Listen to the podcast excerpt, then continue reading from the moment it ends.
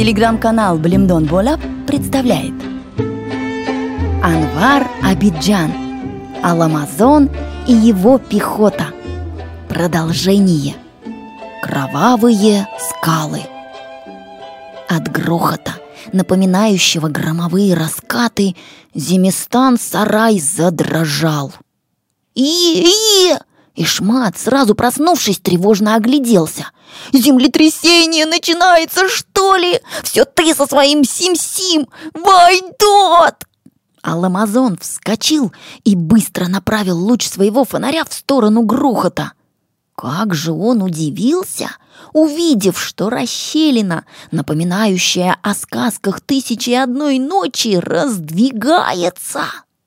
«Ишмат, ты видишь?» — закричал он, пытаясь поднять своего оруженосца. «Скорее, пока они снова не сомкнулись!» Он почти силой потащил Ишмата. Раскаты тем временем прекратились. Их заменило гудение. Так гудит растревоженный улей, когда ему угрожает опасность. Когда ребята подбежали к расщелине, они увидели, что по обе стороны прохода стены усыпаны камнями, переливающимися разноцветными огнями.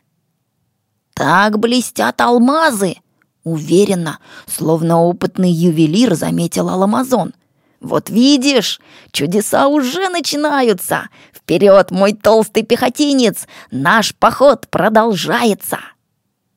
Трудом они втиснулись в расщелину, ослепленные сиянием и блеском. По мере того, как они продвигались, расширялся и проход. Одновременно усиливалось и гудение. Нас как будто втягивает в свой рот тот жадный паук, о котором пишется у Джека Лондона, подумал Ишмат. По звуку слышно, что рот у него не меньше тандыра. О тандыре он вспомнил недаром. Стало очень жарко. Казалось, что сами они вот-вот воспламенятся. Волосы, одежда — все стало обжигать руки, и пот теперь буквально заливал их лица и тела. Дышать стало почти невозможно.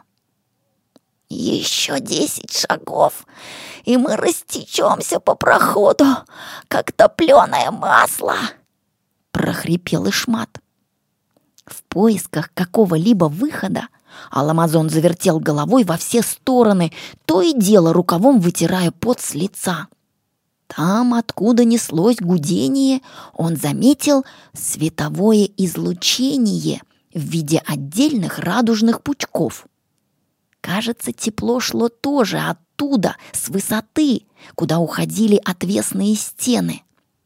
Забывшись, Алдамазон прислонился плечом к стене и тут же, вскрикнув, схватился за плечо. Стена была горячей, словно кусок железа, прокаленный в огне горна. «Надо скорее выбираться из этого ада!» — проговорил он тревожно. «Конечно, надо!» — закричал его спутник. «И жаримся здесь, как шашлыки! И в самом деле ад!» «Да, но в аду не бывает бриллиантов. Вспомнив рассказы бабушки о Баде, сказал Аламазон. Бабушка моя так рассказывала. «Ой, не надо бабушки!» Скорчившийся шмат махал на себя руками, словно горячий воздух мог хоть немного остудить его пылавшее лицо. Было светло, и мальчики, глядя друг на друга, едва узнавали себя в багрово-лицах существах. Неизвестно, что было бы дальше, но в этот момент гудение словно пошло на убыль. Вместе с этим потускнели радужные лучи, с которыми приходила в пещеру смертоносная жара. Пока кладоискатели изумленно смотрели вверх, ожидая, что последует дальше — Вновь загремели раскаты грома. Сверху градом посыпались камешки. Уронив флягу, к которой он было припал, и шмат схватился за голову, потом стал отползать в более безопасное место. Поднявшись на ноги, он с неожиданной резвостью побежал назад, в сторону Зимистан-сарая. Там было спокойней. Пробежав несколько шагов, он поскользнулся и грохнулся об улыжник. Аламазон, бежавший следом, не мог остановиться, и мальчики кубарем покатились по каменистому склону. С трудом поднявшись, Аламазон увидел, что Ишмат недвижно лежит на боку. «Что с тобой? Ишмат, вставай!» У Аламазона сжалось сердце.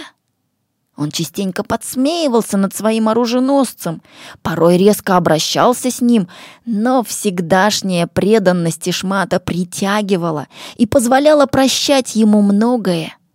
И сейчас он боялся, не случилось ли с ним чего плохого. Он тормошил Ишмата, пока тот не поднял голову и, постановая, держась за окровавленное колено, стал подниматься. Успокоенный Аламазон стал искать фонарь, оброненный на бегу, и вдруг остолбенел от изумления. Фонарик двигался, раздвигая камешки. Он упрямо полз вперед, словно спасаясь от беды, и тут же мальчик заметил — Края ущелья, по которому они шли, едва заметно, но неумолимо сближались. Немного времени, и две мощные скалы столкнутся. «Ишмат! Назад!» — отчаянно закричал Аламазон. «Быстрее, а то погибнем!» Побледнев, Ишмат схватил друга за рукав. «Что там? Смотри!» Мгновение Ишмат вглядывался, потом изо всех сил захромал вперед — да, понял и Аламазон. Нужно продвигаться вперед. Там пространство чуть пошире, ведь позади скалы почти сомкнулись. Совсем как пасть огромного хищника, проглотившего кусок добычи. Он рванулся за Ишматом, который махал руками, и вдруг, скривившись от боли, осел вниз. Аламазон подхватил его, тяжелого и неповоротливого, и тоже, задыхаясь от ходьбы, потащил вперед. Пыль забивала ему рот.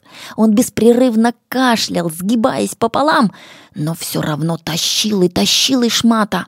Ни разу не пришла ему в голову мысль, что одному легче было бы спастись. Он отвечал за человека, которого сам уговорил пуститься в тяжелый и опасный поиск клада. Это Аламазон знал твердо. Они могли спастись.